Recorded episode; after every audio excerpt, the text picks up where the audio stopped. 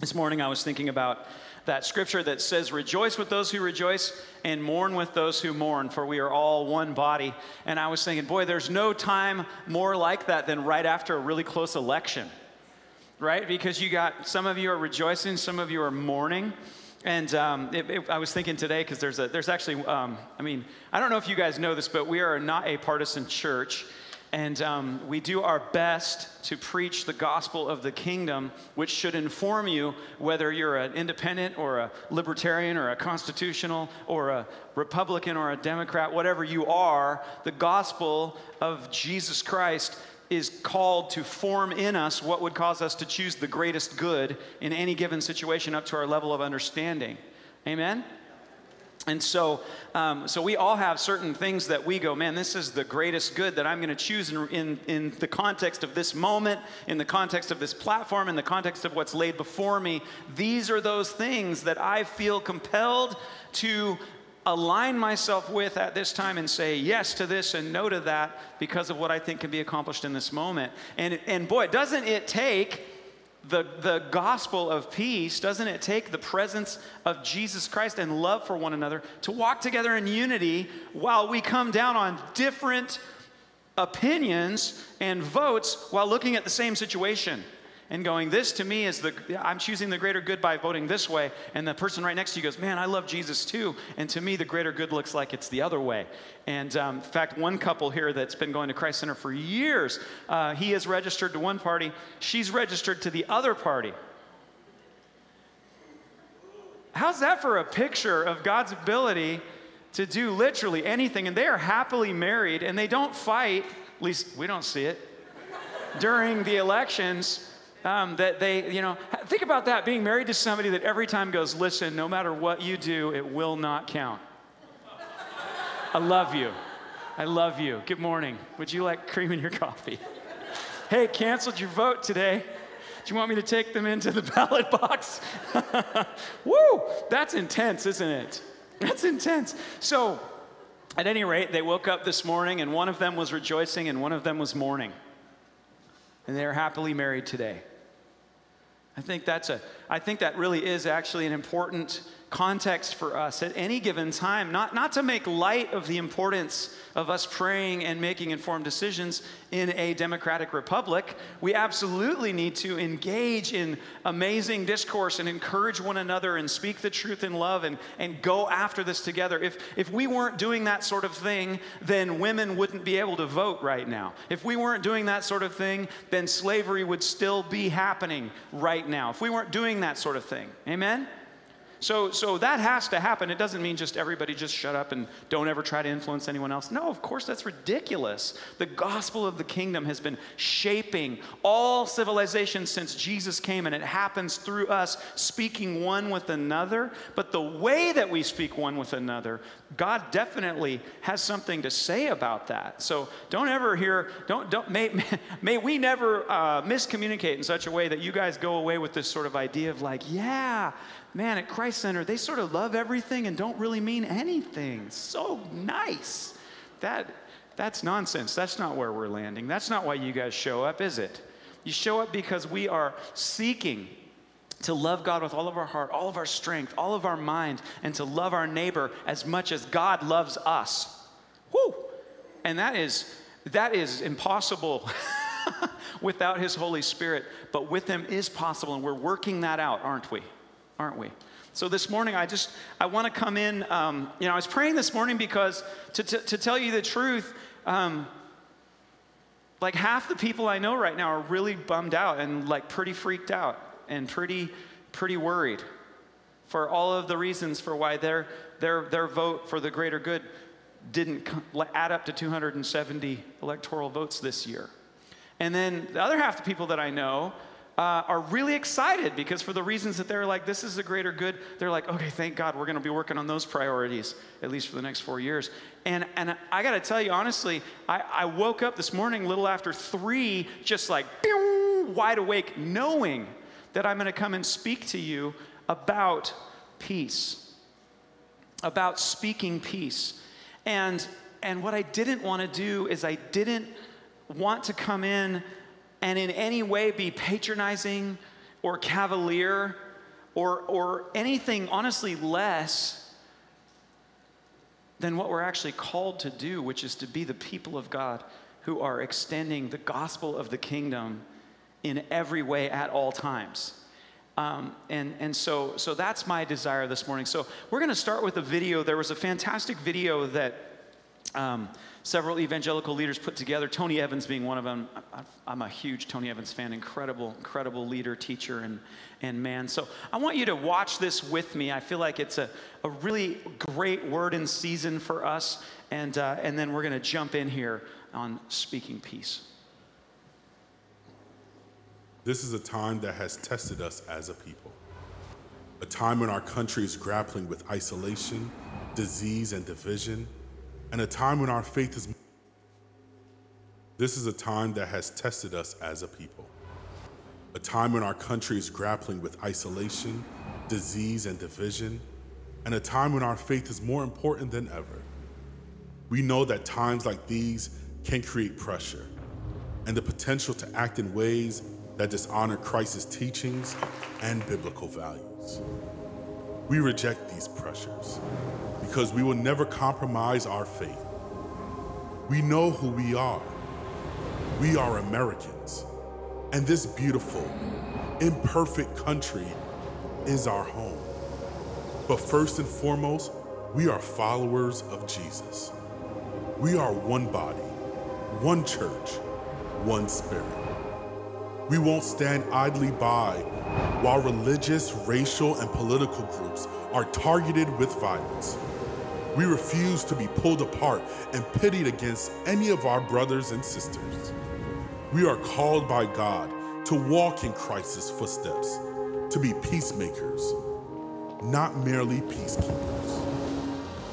This work is not passive, it's an active commitment to serve as our brothers and sisters' keepers no matter the earthly pressures. We won't compromise on our commitment or our faith. We won't forsake our brothers and sisters. We'll hold ourselves to biblical standards. We'll ground our identity in Christ, not in political agendas or parties. We'll use our words to build up instead of tear down, treating others as we would have them treat us. We'll respect and support each other instead of sowing discord and division. We'll affirm the dignity and worth of all humans as divine image bearers, condemning violence in all its forms. We'll build peace in our homes, offices, churches, communities, and in our nation. We'll be peacemakers.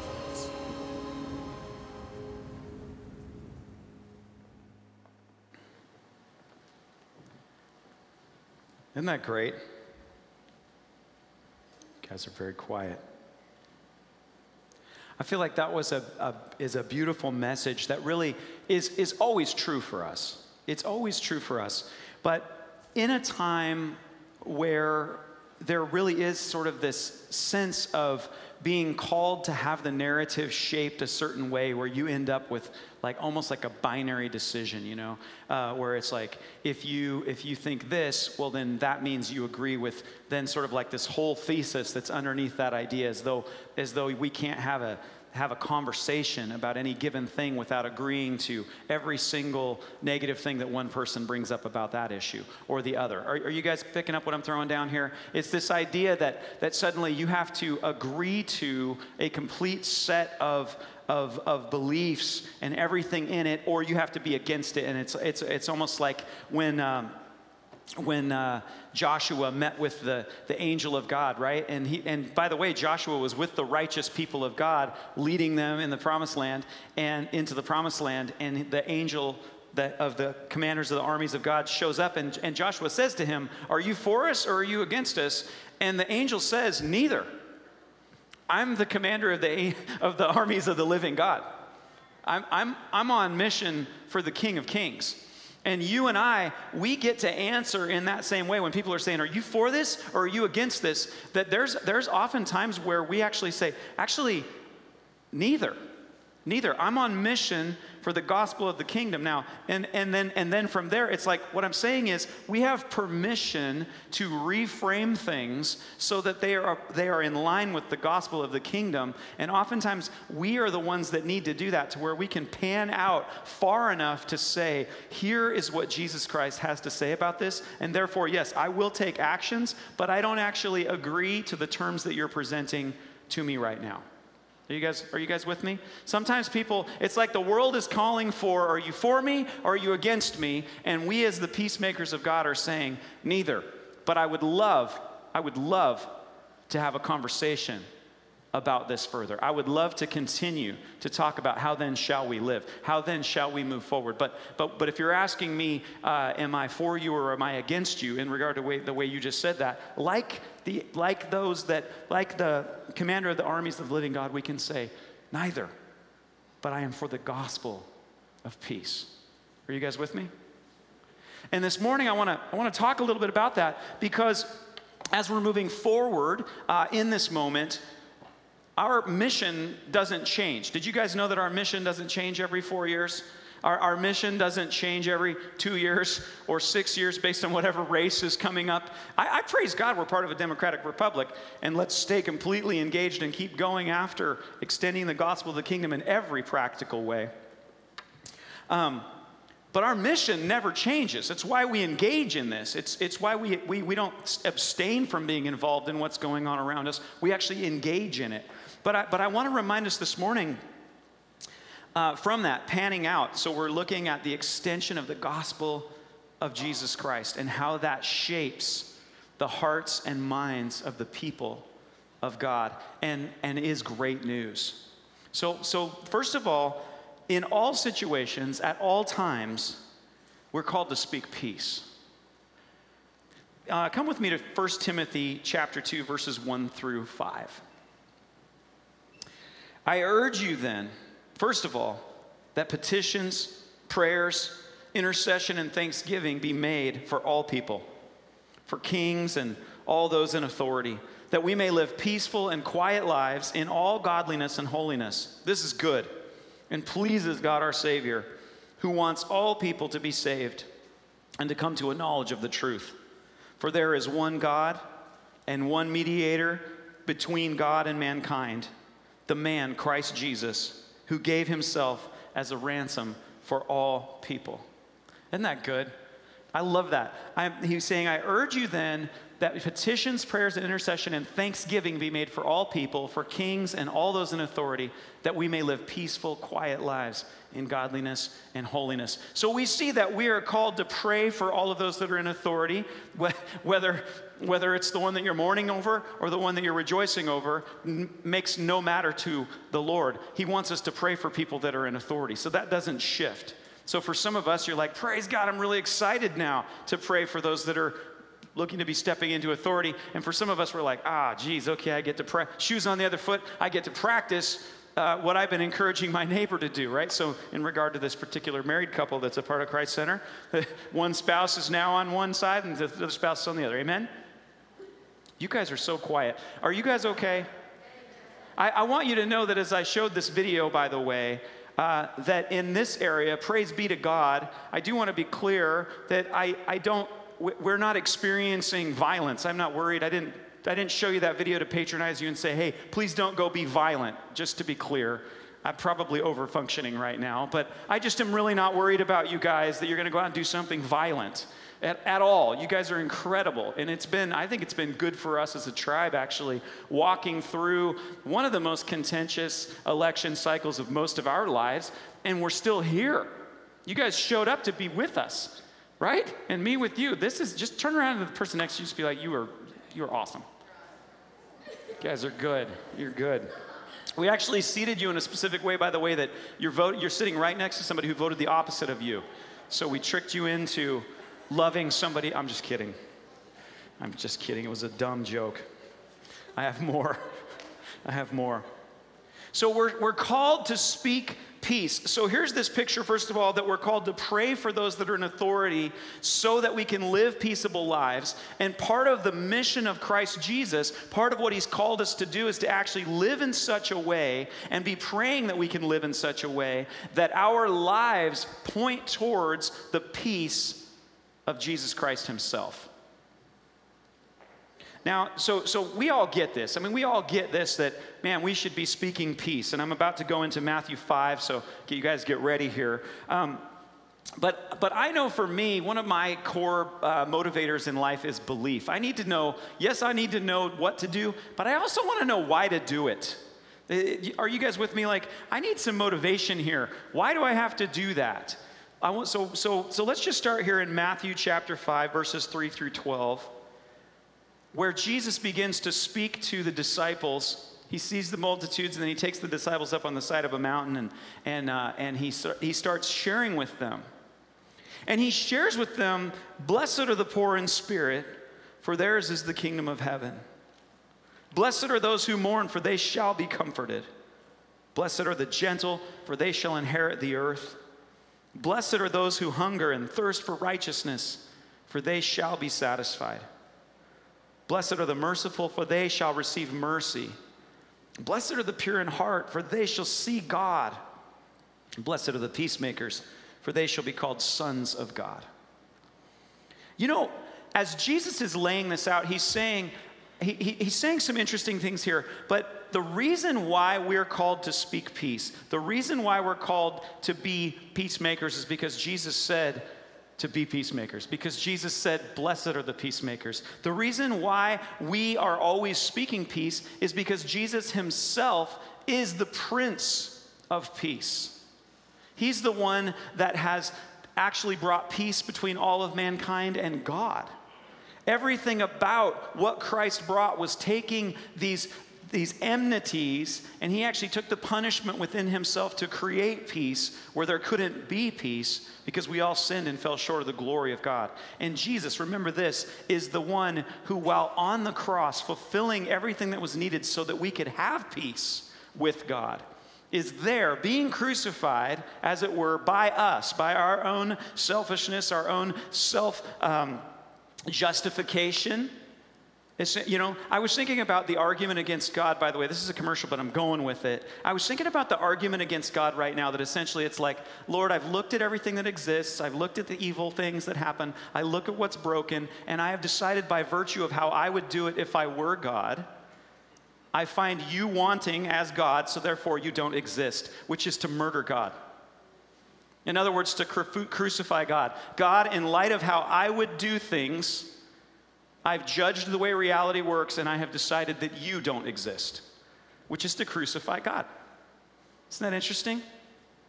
And this God, whom we crucify to this day in our own imagination, if we've decided he's not good enough or big enough or just enough, or whether we were in person there putting him on the cross, what does he say in that moment? Father, don't hold this against them. Forgive them. They don't know what they're doing. He doesn't, he doesn't take that moment and go, Well, you tiny little turd, and pop our little head. He goes, Oh, Father, don't even listen. They honestly, I'm excited that they care about justice. I'm excited that they care about uh, that, that, that the poor don't get downtrodden. I, I actually really like that part about them. They're acting like me. Now, the self righteous part, they're doing that on their own. But Father, they don't realize that what they're actually doing is crucifying the very one who came to bring them peace. Father, forgive them. Forgive them because they just they don't know what they're doing. And I want you to catch this. We are born again into Christ Jesus. We are born again into that same spirit. Blessed are the peacemakers, for they shall be called sons of God. Who is Jesus? He's the firstborn of many. Who are the many? Us. We're the sons and daughters of God. And we're called to speak in such a way that we sound just like Jesus, that even when some bad stuff is going down, we don't go, Father, I call down fire upon them. Lord, burn that city down, stop that person, break that, per- whatever. We, we do this Father, forgive them, forgive them. They don't know what they're doing, Lord. Open up their eyes. God, bless them. Bless them, Father. Let your kindness lead them to repentance. You see, we speak peace the same way that Jesus spoke peace. Amen? Is that helping? Doesn't that bring a fine point to it to realize wait, the spirit that we're of is that Jesus Christ, while we were yet sinners, died for us. And we are joining him in that same ministry of reconciliation, the ministry of peace. To us a son is born, and the government of peace is upon his shoulder, and of its increase there will be no end. You guys, from the time that Jesus has come until now, the kingdom has expanded magnificently and continues to expand. And we're a part of that. We actually get to talk about it and we get to talk from it. And what we speak, we create. We are, you are empowered to create peace through the words that you speak. Isn't that good? I am really spitting a lot. It's a good thing that I'm way back here. I may take a little sidestep here. Sorry, Sarah.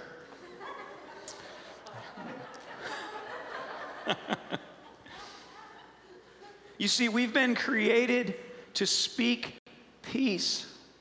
And the primary way that we do that is actually by blessing. By blessing when we speak. And there's another way. And I, and I believe that, that uh, I want to just give you one, you know, how to start. How do I speak peace with really anyone? I want to give you one, it's certainly more than this, but it's not less than this. And I really believe that one of the key things that we can grab a hold of right now as we're seeking to share with a world that, that actually at this point blames Christ and his followers for a whole lot of the ills in the world.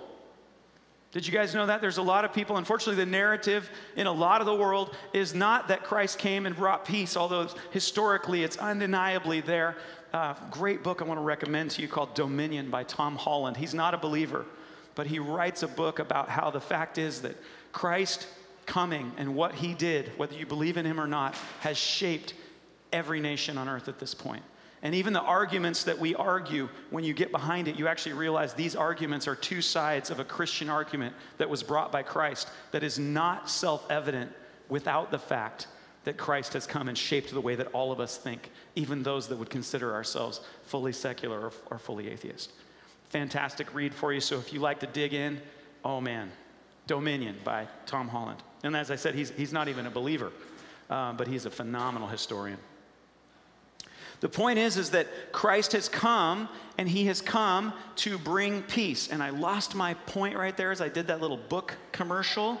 Oh, here we go. So, as we're speaking to a world that is believing this narrative that actually it's Christianity that's caused all the trouble, that it's actually the Judeo Christian worldview that's been repressing people and taking rights away and all these different things. And so, when we're trying to speak peace to those that are around us, we sort of bump into this pretty offensive to us rhetoric, really, honestly. We're like, well, here's the deal it's you and your God that are the problem. You're like, well, where do I go from there?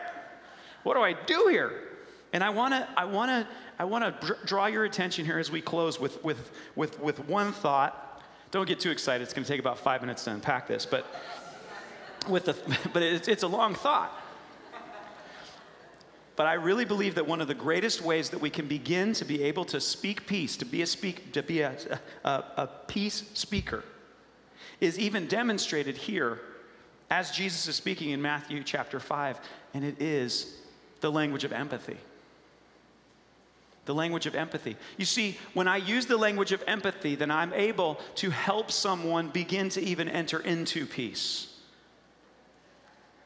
Isn't it interesting? The way that we're wired, God has given us this incredible thing called the limbic system, which you guys are probably pretty familiar with. And when we're in a situation where we feel da- and we're in danger, then we have been given by God this gift of survival mode in that moment and you go into your limbic system. And when you do, when you're in that defensive posture, you go into fight, flight, or freeze. You guys know what I'm talking about, right? So some of you are more likely to fight, some of you are more likely to flee, and some of you will freeze and assess for a moment and then fight or flee. But we all have that, and that's a God given survival instinct.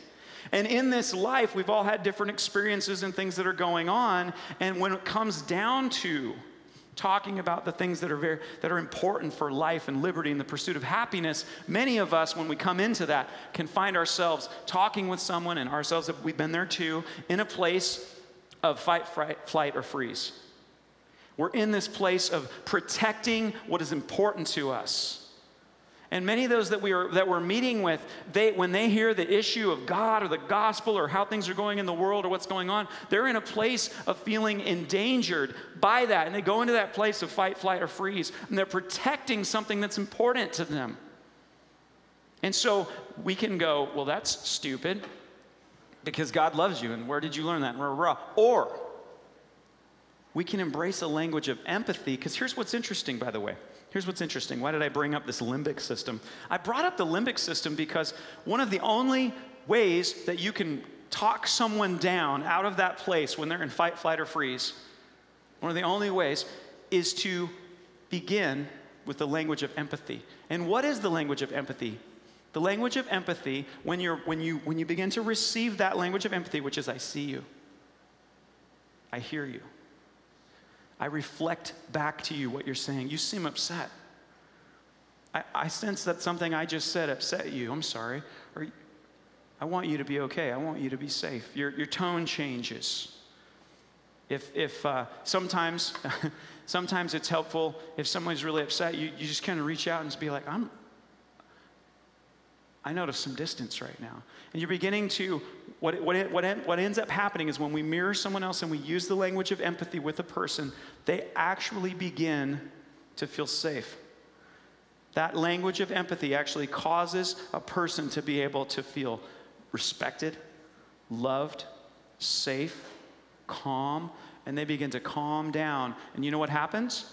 Their brain is able to re engage and come out of the limbic system and go into their higher cognitive function so that then they can think beyond survival, think beyond that dangerous thing that seems to be coming at something that they protect, want to protect and care about. Are you guys with me?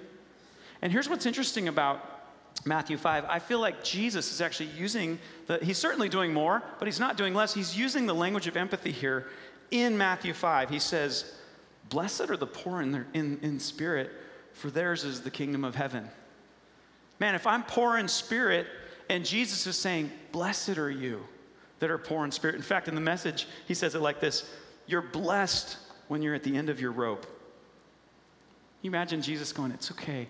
Hey, you're blessed when you're at the end of your rope. How many of you guys feel at the end of your rope in one way or another? And Jesus is saying, Blessed are you when you're at the end of your rope. Because with less of you, there's more of God and His rule. In other words, if it's not up to you, if you're at the end of your own strength and it's not up to you, you're more aware of the fact that God's actually got this. He's in charge. Man, that's just comforting right there. He goes on, Blessed are those who mourn. Blessed are those who mourn. They will be comforted. Jesus is sharing with the disciples, but can you see the, the language of empathy there? He's saying, Blessed are these things that the, the spirit of the world doesn't value this. The spirit of the world doesn't care about this, but I, I want you to know I care about this. And in fact, I've included you in my plan. And he goes on Blessed are the gentle, for they will inherit the earth. The, the, the world the world mocks you right now. What are you doing being gentle right now? You need to get involved. If you're not outraged, you're not paying attention. You're like, yeah. And Jesus says, Blessed are you. Blessed are the gentle. You will inherit the earth. Isn't that beautiful? Blessed are the merciful, for they will receive mercy. Blessed are the pure in heart, for they will see God.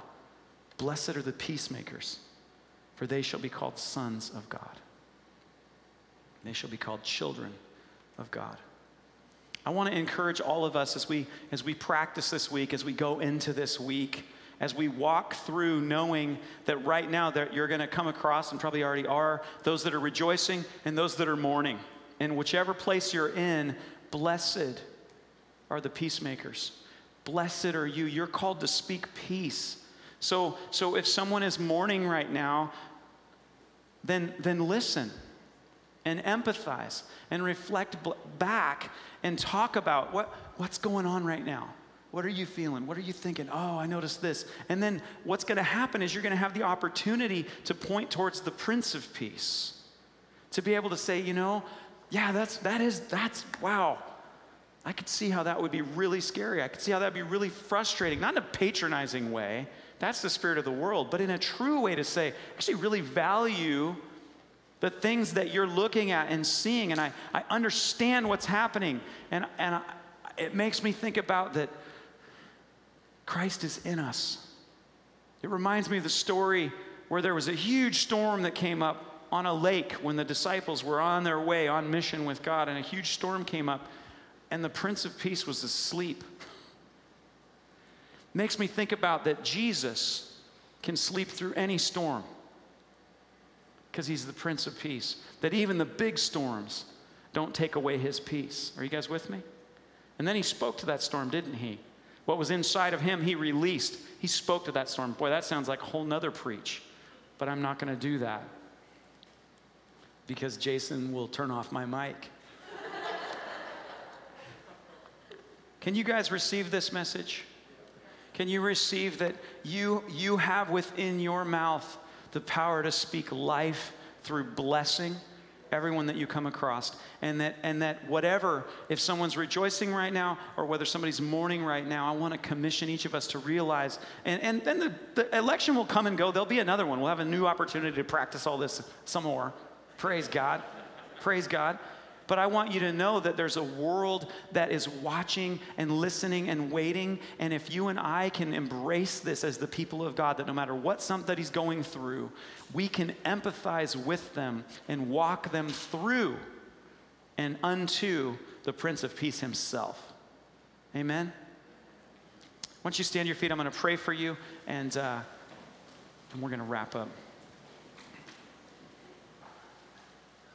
Lord, I want to thank you so much for this incredible people that you have called, Lord, according to your purposes, according to your love, according to your kingdom. Jesus, thank you so much for adopting us into our Father's house.